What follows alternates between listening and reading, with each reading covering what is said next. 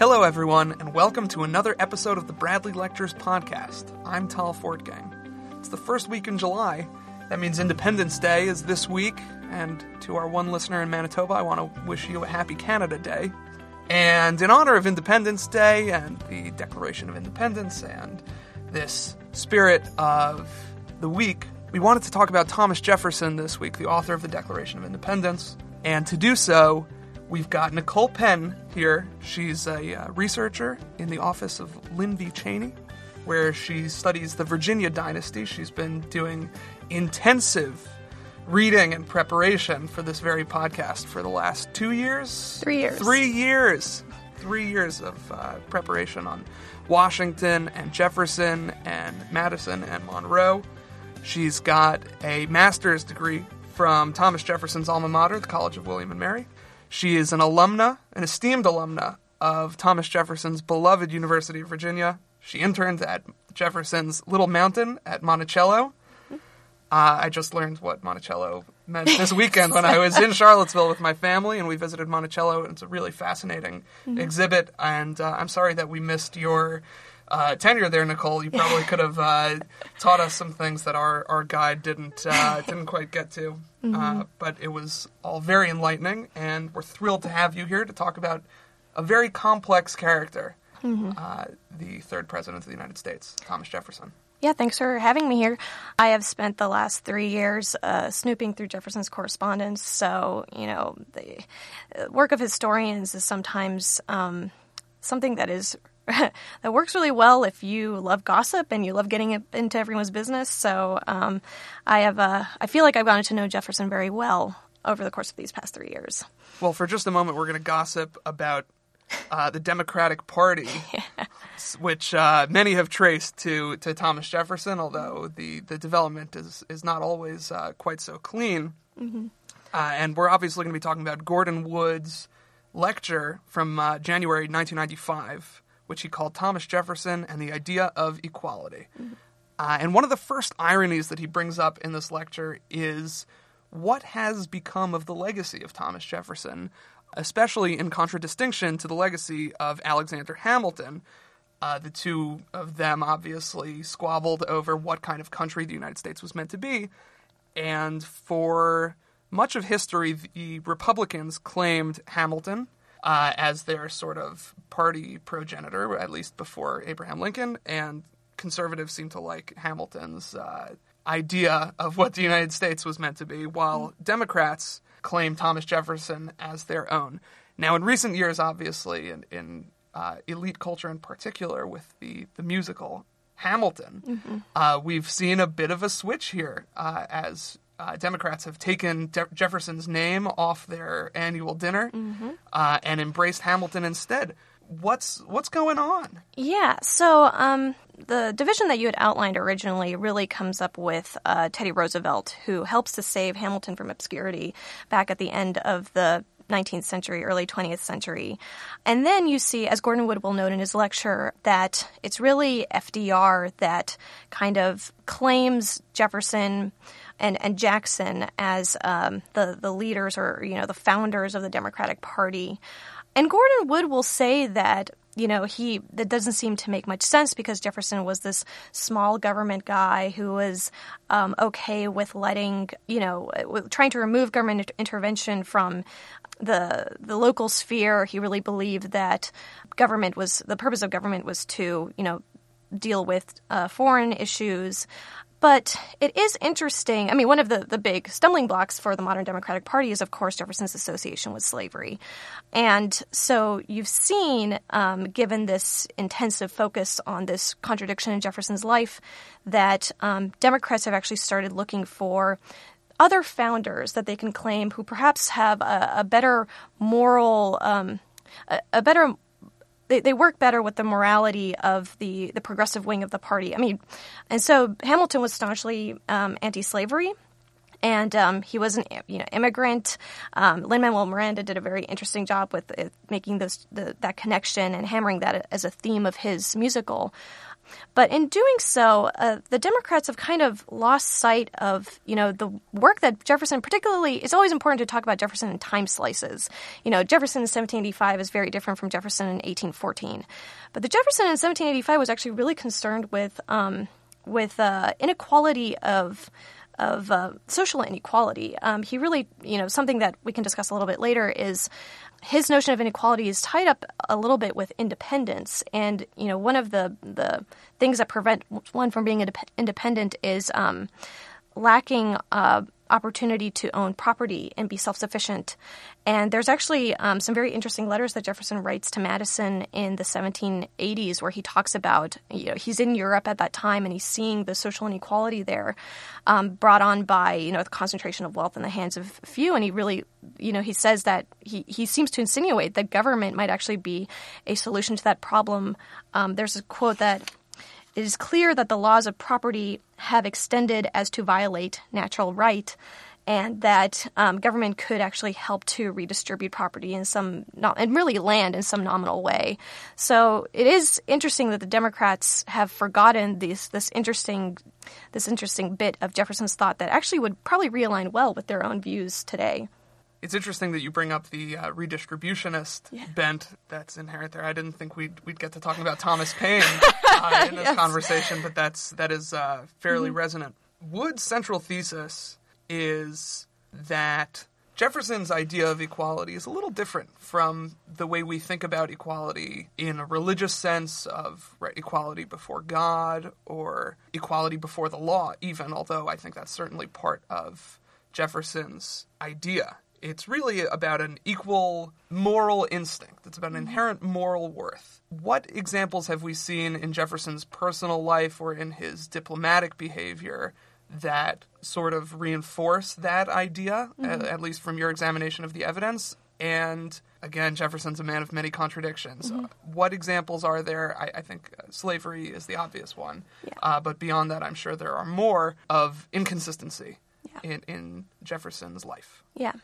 So this focus on the moral sense and something that Gordon Wood touches on um, is, um, you know, there there is a long tradition in Western thought of, you know, and this is really tied to Christianity, the equality of all souls and then equality before, before the law. And what happens in the Enlightenment is there's kind of this fusion of, you know, spirit and body. It's no, you can no longer really distinguish. Um, Lynn Hunt wrote this very interesting book that I read in graduate school called Inventing Human Rights, came about ten years ago. And she really looks at the proliferation of epistolary novels and really prison and torture accounts in the eighteenth century during the Enlightenment, which um, the epistolary novels usually focused on some unfortunate female heroine. Prison torture accounts looked at um, unfair applications of punitive uh, justice. Uh, Voltaire in particularly um, focuses on the case of this French Protestant who is, you know, horribly tortured for his beliefs. And um, what Lynn Hunt argues is that this really awakens um, the concept of empathy, particularly amongst Enlightenment thinkers that are getting more critical of religion and see less of a distinction between the mind and the spirit. So Jefferson is, you know, bathing in all of this. And so this really leads him to view equality. When he says that all men are created equal, as would Uh, points out, he's really talking about all humans have this uh, this moral sense, this ability to understand other humans, this empathy, um, this is this ability to distinguish right from wrong, and it almost you know it's it's an interesting conflation of of the metaphysical with what Jefferson would call what's natural, and and there's kind of a different view of nature in his time period than um, than we view nature now. We kind of view nature as this amoral, you know. Uh, Uh, thing that you can you can test and you can quantify, but you know there's no real morality associated with it. But Jefferson, for him, nature is um, pushing human beings to be the, the the highest versions of themselves that they can be. So um, so Gordon Wood will point will talk a lot, and this is very relevant about Jefferson's own frustrations with his upbringing, um, the fact that he lived in an aristocratic society. Virginia, particularly, was far more aristocratic than. Um, than New England. Um, the fact that he was perhaps sneered upon because of his father's um, lack of social pedigree, despite the fact that his father had, you know, was a wealthy man, but he wasn't educated. Um, he had trouble finding, locating his ancestry in Europe. Um, and so that co- combined with the Enlightenment education that he's getting um, really leads him to focus on equality as this, as this, um, the shared moral sense that all humans have.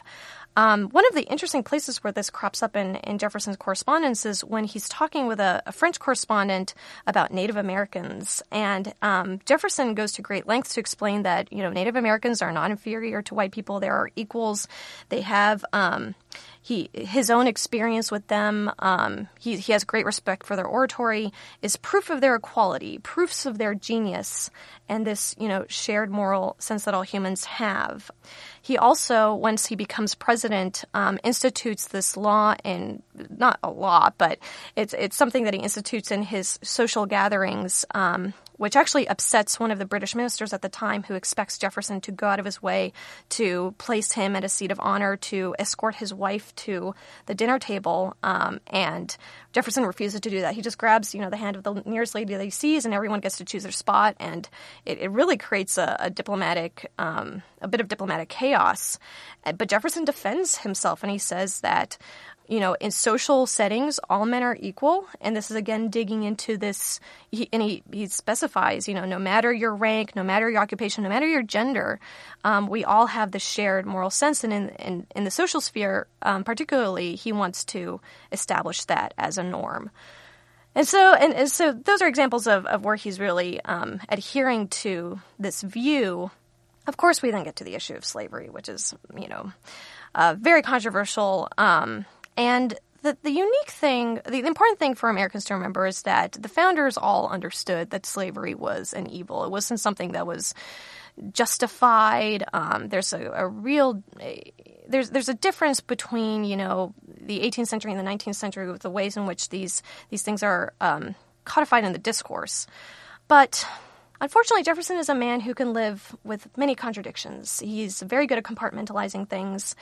And, you know, related to his discussion of Native Americans, he even goes on to say, and, and he kind of articulates this in different ways, both in his infamous notes on the state of Virginia and in his personal correspondence, where he suspects that the a condition of slavery has, you know, put slaves in a position where they cannot exert that moral sense that he that he views as being, you know, uh, an integral element of equality, um, and that he hopes that if, you know, slavery were was um, eliminated, which is something he talks about. He never really makes good motions about uh, to, to help to end slavery, that these proofs of their genius would rise up again.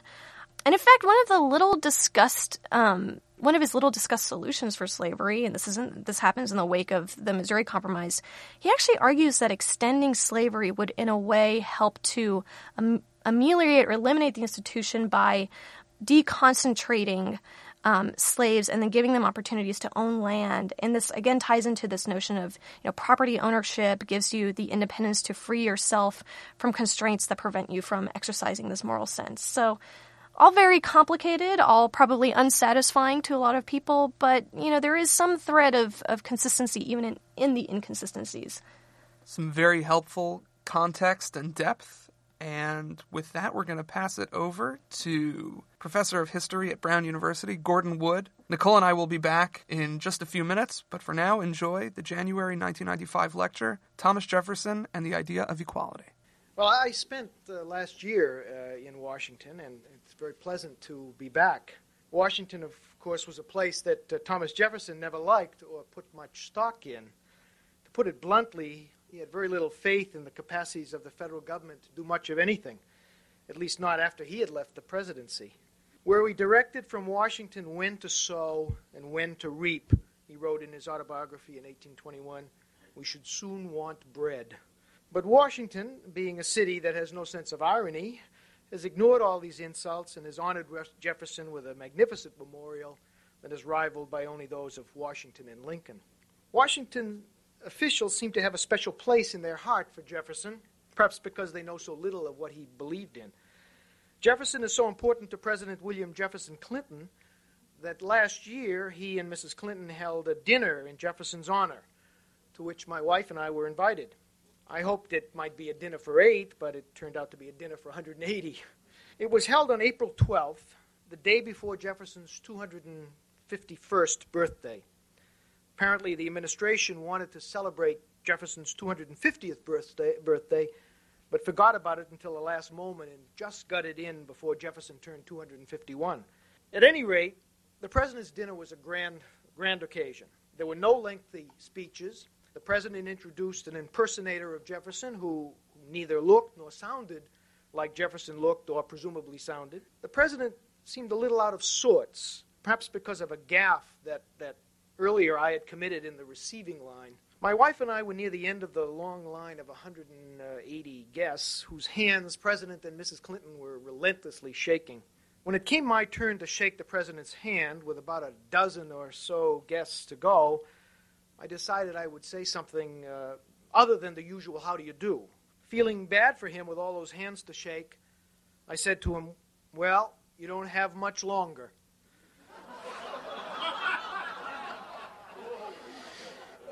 President Clinton held his commemorative dinner because he believes that he, he has a special kinship with Jefferson, for his name, if for no other reason, but also because all politicians seem to want to get right with Jefferson.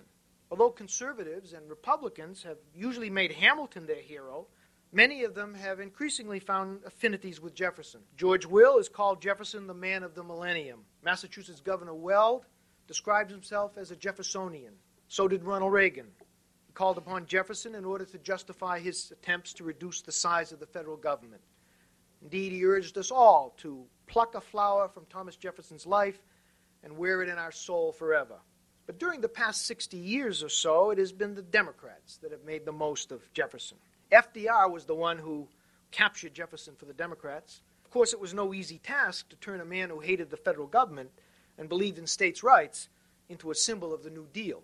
But the Democrats pulled it off. Roosevelt put Jefferson into many of his speeches. In nineteen thirty-eight, he personally manipulated uh, to have Jefferson replace Lincoln on the three-cent stamp, which was the carrier of nearly every first-class letter in, in those days. As an administration saw to it that Jefferson was taken off the scarce two dollar bill, where the Republicans had relegated him, and put onto the very popular nickel. And in Jefferson's bicentennial year, nineteen forty-three, Roosevelt dedicated the Jeffersonian Memorial, which certainly was the high point of, of uh, this country's celebration of Jefferson. If you've been to the memorial recently, you'll recall that on the four walls of the temple, there are some stirring quotations from Jefferson. Nothing, however, about minimal government, states' rights, or the fear of executive power. Even today, Jefferson has a special appeal for, for, for Democrats. Several years ago, in, in February nineteen ninety, to be exact, two other historians and I uh, received a call from Congressman Steny Hoyer, who is chairman of the Democratic Caucus, inviting us to address the annual meeting of the caucus, which is composed, as you know, of Democratic congressmen and congresswomen who sit in the House of Representatives. Every year, apparently, the members of the caucus retreat to a secluded hotel or, or resort for a couple of days, hold committee meetings, and plan party strategy. They, the caucus wanted three historians, each to talk about one of the Democratic Party's favorite presidents, Thomas Jefferson, Andrew Jackson, and Franklin Roosevelt. We were given ten minutes each. I was to lead off and talk about Jefferson, the presumed founder of the Democratic Party. Now, it was no easy task summing up Jefferson in ten minutes, especially to modern Democratic congressmen who have somewhat different ideas about government, especially the federal government, from those Jefferson had. I tried to get the, the members of the caucus in a good mood by telling them that in Jefferson's day, the Democratic Caucus day, the Democratic Caucus would not just meet to issue committee reports to each other, but would actually nominate the Democratic presidential candidate. That's the part they liked best. But then I had to tell them, these Democrats, about Jefferson's ideas of minimal government, that he fervently believed that the best government was the one that governed least, that he disliked all federal taxes, that he had no programs for the cities, that he, in fact, hated all cities and wanted America not to develop any. I also had to tell them that he hated the Supreme Court, and was more of a strict constructionist than Robert Bork, that he feared all governmental power and often suggested that government was only a device by which the few attempt to rob, cheat, and oppress the many. Probably the Jeffersonian principle that the twentieth century Democratic Party has been able to exploit most effectively has been the concept of equality. But the modern Democratic Party was not the first to do so, nor has it been the only group to use the idea of equality. Equality is surely the most exploited and abused idea in American history, and Jefferson, as much as anyone, is the author of that idea. Jefferson's proposition in the Declaration of Independence that all men are created equal is the most powerful proposition in American history, bar none. Once unleashed by the Revolution, the idea of equality tore through American society and culture with awesome force. It became what Herman Melville sardonically called the great God absolute, the center and circumference of all democracy. The spirit of equality, said Melville, did not merely cull the selected champions from the kingly commons, but it spread one royal mantle of humanity over all Americans and brought democratic dignity to even the arm that wields a pick or drives a spike. Southerners and would-be aristocrats in the North vainly tried to argue that Jefferson could never have meant that all men were literally equal and that they all had equal rights. But that was precisely what most Americans, at least in the North, came to believe. And some came to say not just white men, but black men had these equal rights. And some eventually went so far as to say that not just men, but women as well had these equal rights. Within decades following the Declaration of Independence, the United States became the most egalitarian nation in the history of the world, and I believe it remains so today, regardless of its great disparities of wealth. Indeed, the idea of equality continues to lie at the center of most of our current public debates, the heart of all of our talk of affirmative action, bell curves, and defenses of elitism. Both conservatives like Wilmore Kendall and liberals like Gary Wills have argued that Abraham Lincoln rescued the Declaration of Independence from relative insignificance and made its proposition that all men are created equal the basis of American nationhood. There is no doubt that Lincoln believed that Jefferson's proposition on equality was the central tenet of American culture. But Lincoln did not make equality the foundation principle of American culture. Equality was already well established in American consciousness, at least in the North, which is why Southerners like John C. Calhoun spent so much time in the decades of the eighteen thirties and forties trying to prove that the Declaration's proposition that all men are created equal was the most false and dangerous of all political errors, even though it was a proposition repeated daily from tongue to tongue as an established and incont- incontrovertible truth. Now, what I want to suggest this evening is that Lincoln was not wrong in attributing to Jefferson and his revolutionary colleagues this idea of equality. There are very good historical reasons for making Jefferson and the Declaration of Independence the source of our doctrine of equality, perhaps even as it exists in its exaggerated and overdrawn forms in the late twentieth century. Jefferson, of course, neither invented nor originated the idea of equality in seventeen seventy-six. As he quite r- rightly reminded his countrymen, he never intended to say anything original in the Declaration, but only, as he said, to place before mankind the common sense of the subject in terms so plain and firm as to command their assent. Most of the revolutionary leaders talked about equality. John Adams wrote in seventeen sixty-six, a full decade before the Declaration, that all men were born equal. The idea of equality was part and parcel of the revolution from the outset. But why? Why was equality so important to Jefferson and to this revolutionary generation? Of course, equality under the law was long a part of their English heritage. eighteenth century Englishmen prided themselves on the fact that Englishmen, unlike the French, possessed equal rights under the law. In seventeen seventy, in seventeen sixty, Lord Ferrers was hanged for murdering his steward. This seemed a confirmation of English equality under the law.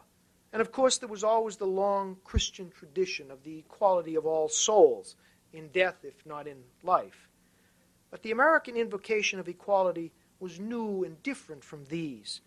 It was not just equality under the law, and not just the Christian equality of all souls under God. It was the equality in the here and now, in the society of this world. This new meaning of equality as an integral part of the eighteenth century Enlightenment represented a major and radical shift in Western consciousness. From the very beginning of recorded history, people had simply taken the inequality of society for granted. Now, it's only against this long historical background of the givenness of inequality that we can appreciate the radicalism of Jefferson's claim that all men are created equal. Back here in studio with Nicole Penn, researcher here at the American Enterprise Institute.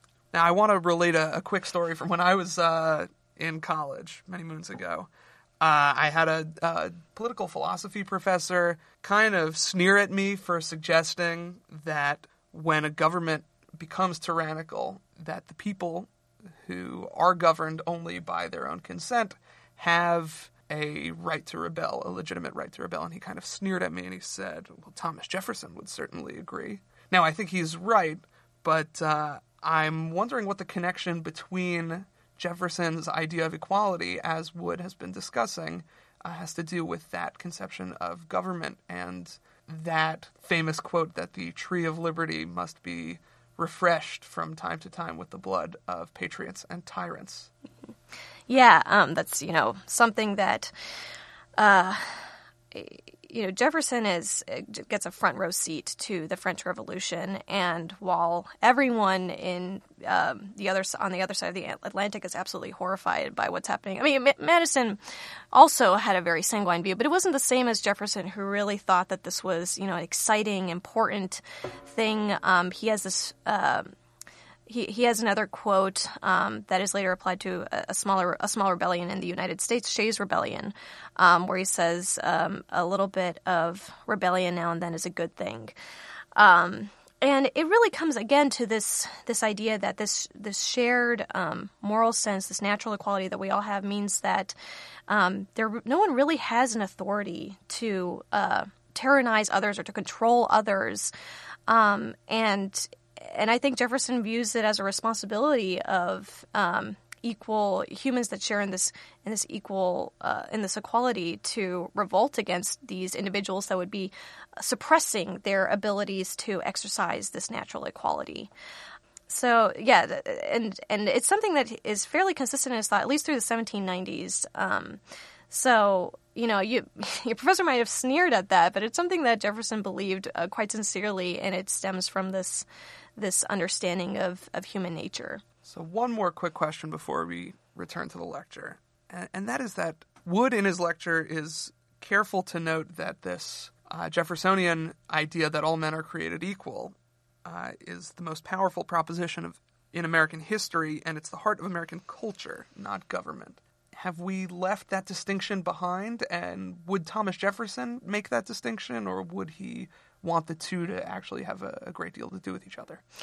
Um, so I think that despite not having codified this necessarily in, in the same way that, you know, you would find in the Bill of Rights or in the Constitution, Jefferson definitely believed that culture needed to influence policy. And there's, you know, two ways that we can look at um, as an example of how he did this. One of them is his support for public education in Virginia.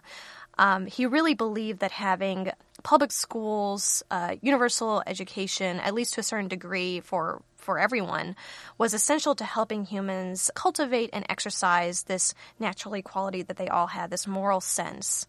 Um, it was one of those things that would lift the structures that had prevented such um, exercise in previous generations.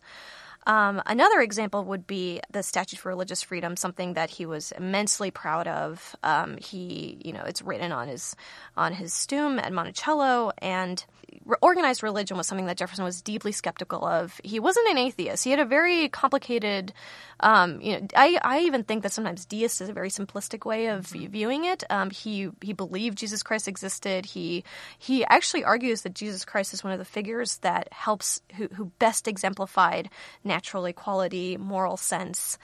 But he didn't believe that organized religion was the vehicle to lead other humans to the same conclusion. In fact, he thought he worried a lot about, you know, how it would lead people to superstition.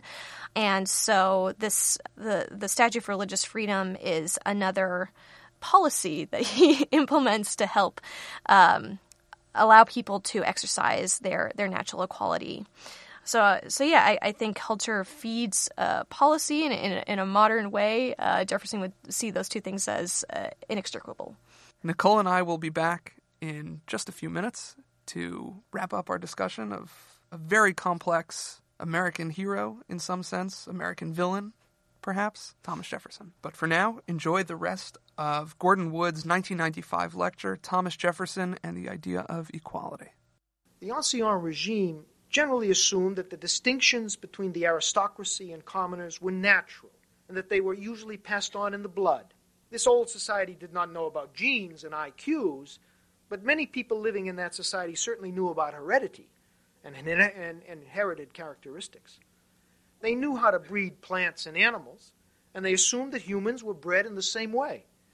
That's why kin, blood, and family counted for so much in this society. It was this belief in blood that made hereditary monarchy and hereditary aristocracy so meaningful to the Ancien Régime. Now, it's against this old society and its centuries-old values that Jefferson and his enlightened colleagues launched their revolutionary assault. What made Jefferson's revolution radical was his attempt to substitute for the older social adhesives of kin, blood, and patronage new relationships based on merit and talent. Jefferson, like nearly all of the revolutionary leaders, was the first generation in his family to go to college, and that fact lay behind his feelings against the ascribed statuses of the old society and his radical celebration of achievement. Jefferson always felt the power of genealogy. As a young man of twenty-seven, he asked an English correspondent to search the Herald's office in London for the arms of his father's family. It is possible, he said, there may be none. He never forgot the ins- insignificance of his father's ancestry. His father never went to college, but was a wealthy man, but not cultivated.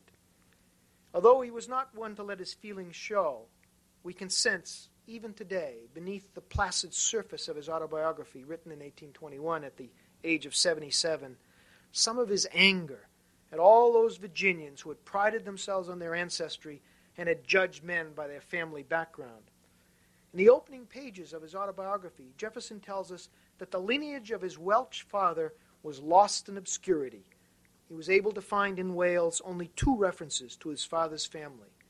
His mother, His mother, on the other hand, was a Randolph, probably the most important and distinguished family in all Virginia.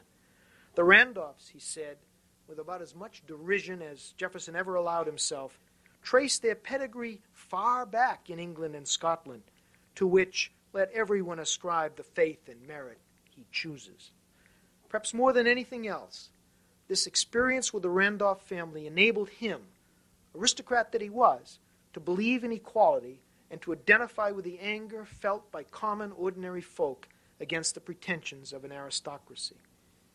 At any rate, he went on in his autobiography to describe his efforts in seventeen seventy-six in Virginia to bring down that distinct set of families who had used the legal devices of primogeniture and entail to form themselves into what he called a patrician order, distinguished by the splendor and luxury of their establishments. To become a natural aristocrat, one had to acquire the attributes of a natural aristocrat: enlightenment, gentility, and taste. We will never understand the young Jefferson until we appreciate the intensity and the earnestness of his desire to become the most cosmopolitan, the most liberal, the most genteel, and the most enlightened Republican gentleman in all of America. It was almost as if he were out to show the Randolphs what real breeding was about. Through arduous self-cultivation, Jefferson became the very model of an eighteenth century Republican gentleman, learned and genteel and cultivated, and yet at the same time sincerely devoted to the idea of equality. Now, to Jefferson and the other revolutionary leaders, this equality possessed several la- layers of, of meaning. It meant, first of all, what we might call equality of opportunity. The revolutionary leaders believed that talent was randomly distributed in the population, not inherited, and that an enlightened society ought to search out and encourage that talent to develop free from the ancestor worship and patronage of the old order. Above all, they wanted a society in which who one's father was, whom one married, and whom one knew would no longer matter. Of course, the Founding Fathers did not expect the poorest and the least educated men in the society to become its political leaders. They did not expect butchers and cobblers and uneducated farmers to run the government.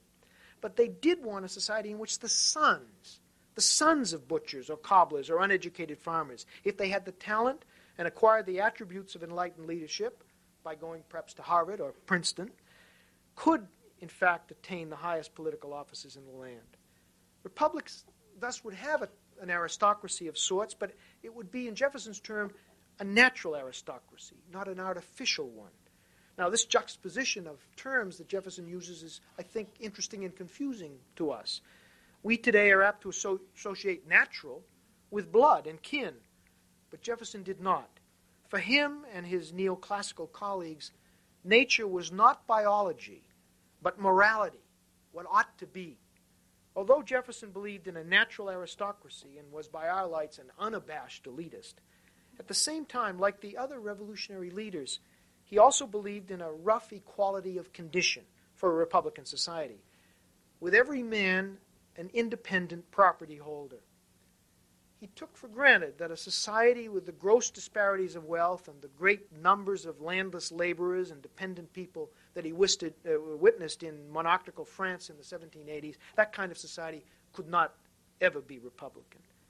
Equality for Jefferson was related to the personal independence of each citizen, which was essential for republicanism.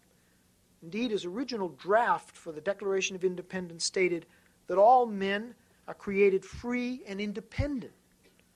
Men should be equal in that no one of them should be dependent on the will of another, and property made this independence possible. Hence his proposal in seventeen seventy-six that every Virginian be given at least fifty acres of land. Equality became so potent for Americans because it came to mean that everyone was really the same as everyone else, not just at birth, not in talent or property or wealth, and not just in some transcendental religious sense of the equality of all souls. Ordinary Americans came to believe that no one, in a basic, down-to-earth and day-in and day-out manner, was really better than anyone else. They came to have a sense of self-worth and dignity that allowed them, regardless of their lack of wealth or education, to look others in the eye and treat them as equals, and to expect to be treated as equals in return. That was equality as no other people had conceived of it. Indeed, on most things, Jefferson trusted ordinary people far more than he trusted the aristocratic few, even the natural aristocratic few, who he believed were very apt to become wolves if they could. Unlike the elite, common people were not deceptive or deceitful. They wore their hearts on their sleeves and were sincere. An American Republican world dominated by common folk would end the deceit and dissembling so characteristic of courtiers and monarchies. "Let those flatter who fear," he said. "It is not an American art." But Jefferson went further. By assuming that ordinary people had personal realities equal to his own, Jefferson, like his revolutionary colleagues, gave birth to perhaps what is best described as the modern humanitarian sensibility, a powerful force that we of the twentieth century have inherited and further expanded. He and the other revolutionary leaders shared the liberal premises of Lockean sensationalism, that is, that all men were born equal and that only the environment, working on their senses, made them different. These premises were essential to the growing sense of sympathy for other human creatures felt by enlightened people in the eighteenth century. Once the liberally educated came to believe that they could control their environment and educate the vulgar and lowly to become something other than what the traditional society had, had, had presumed they were destined to be, then enlightened elites like Jefferson began to expand their sense of moral responsibility for the vice and ignorance they saw in others and to experience feelings of common humanity with them. There was something in each human being, some sort of moral sense or sympathetic instinct that made possible natural compassion and, infec- and affection. Even the lowliest of persons, it was assumed, had this sense of sympathy or moral feeling for, for another. Young divinity student and schoolmaster of Sheffield, Massachusetts, Thomas Robbins, recounted in his diary in seventeen ninety-six the incident of a black boy of about four who asked Robbins about a cut on his thumb. The boy said to him, "If I had some plaster, I would give it, give you some to put on it." Robbins was overwhelmed by the boy's sympathy. He appears to act from the pure dictates of nature, without the least cultivation.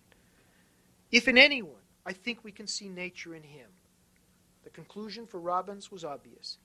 Is there not then in human nature a principle of benevolence? He asked. State a moral case to a plowman and a professor, said Jefferson. The plowman will decide it as well and often better than the professor, because he has not been led astray by artificial rules. This belief in the equal moral worth and equal moral authority of every individual was, and I think is, the real source of America's democratic equality, an equality that was far more potent than merely the Lockean idea that everyone started at birth with the same blank sheet. Jefferson's assumption that people were naturally sociable and possessed an innate moral sense had important implications. It lay behind his belief in minimal government. He thought if the government would just get out of the way, people's inherent sociability and moral instinct would create a natural ordering of the society, an ordering that would be free of the confusion and contentions of the past. Many revolutionaries, like Jefferson, believed that government, although perhaps necessary to restrict what wickedness that did exist, was nevertheless the source of most of the social evils in the world, including poverty, and all invidious privileges and distinctions. If people were born equal, all superiorities were man-made, culturally constructed, I suppose we would say, then all claims of superiority were vulnerable to challenge. It was these sorts of circumstances that produced the turbulent egalitarian, the egalitarian world of, of post-revolutionary America. Now, Jefferson's idea of equality was terribly permissive, and he and the other revolutionary leaders who invoked it had little inkling of the lengths to which it could or would be carried. It immediately rendered suspect all kinds of distinctions, whether naturally derived or not. By increasing the social scrambling and conspicuous consumption that had been obvious even before the Revolution, Republican equality threatened even to destroy the very conception of a social hierarchy of ranks and degrees, even one naturally achieved. In a free and independent republic, it was said in the seventeen eighties, the idea of equality breathes through the whole, and every individual feels ambitious to be in a situation not inferior to his neighbor. Among Americans, it was said, the idea of inferiority, as of pursuing a mean employment or occupation, mortifies the feelings and sours the minds of those who feel themselves inferior. Consequently, everyone strives to, strives to be equal with those above him in dress, if in nothing else. All claims now of social distinction, not just claims of ancestry or family, were ridiculed and scorned as aristocratic and un-American. Aristocracy, natural as well as artificial, quickly became a pejorative term, at least in the North, as Princeton graduates like Hugh Henry Brackenridge and wealthy merchants like Robert Morris soon discovered. In the seventeen eighties, both Brackenridge and Morris became victims of the egalitarian rhetoric of William Findley, one of the most colorful of the new popular politicians of the post-revolutionary era and one of the great demagogues of, of American history. Findley's origin showed, and conspicuously so, in his middling aspirations, middling achievements, and middling resentments. He re- represented far more accurately what America was becoming than did the college-educated gentry like Jefferson or Adams. In just a few short years in the seventeen eighties, Findley sent Brackenridge scurrying out of politics for the safety of a literary career, where he turned his disillusionment with American democracy into his comic masterpiece, Modern Chivalry. At the same time, Findley turned on Robert Morris, who was one of the most prominent and overbearing of the well-to-do Philadelphia elite who had aristocratic aspirations. During a debate in the Pennsylvania Assembly in seventeen eighty-six, Findley repeatedly baited Morris for his greed and his love of wealth. In reply, Morris tried to stress that social distinctions were not based on wealth alone. Surely, Morris said, persons possessed of knowledge, judgment, information, integrity, and having extensive connections are not to be classed with persons void of reputation and character. But Findley would hear none of this aristocratic pretension. Finally, in exasperation, Morris exploded. If wealth be so obnoxious, he said to Findley, and this is in the assembly, I asked this gentleman, why is he so eager in the pursuit of it? If Morris expected a denial from Findley, he did not get it. For Findley's understanding of Morris's motives was really based on an understanding of his own. Did he love wealth and pursue it as Morris did? Doubtless I do, said Findley.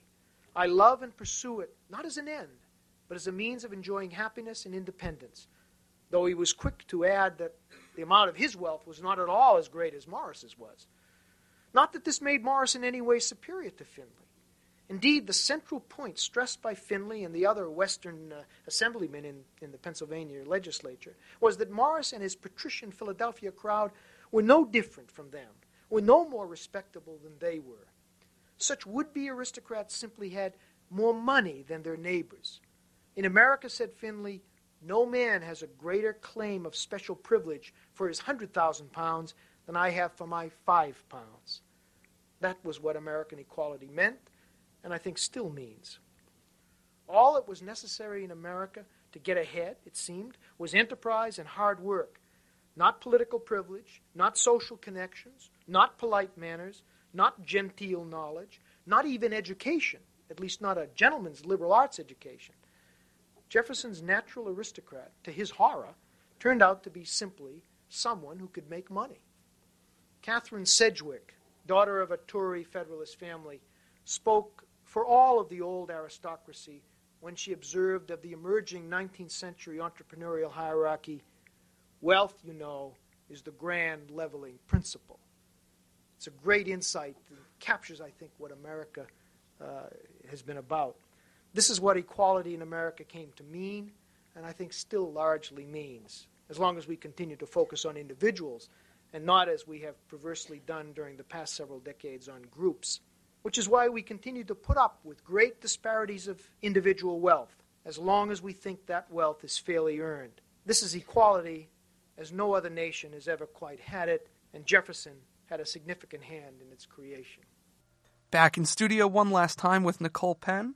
Now, Nicole, I've got one last question, uh, and it has to do with today's fairly vast levels of wealth inequality here in the United States.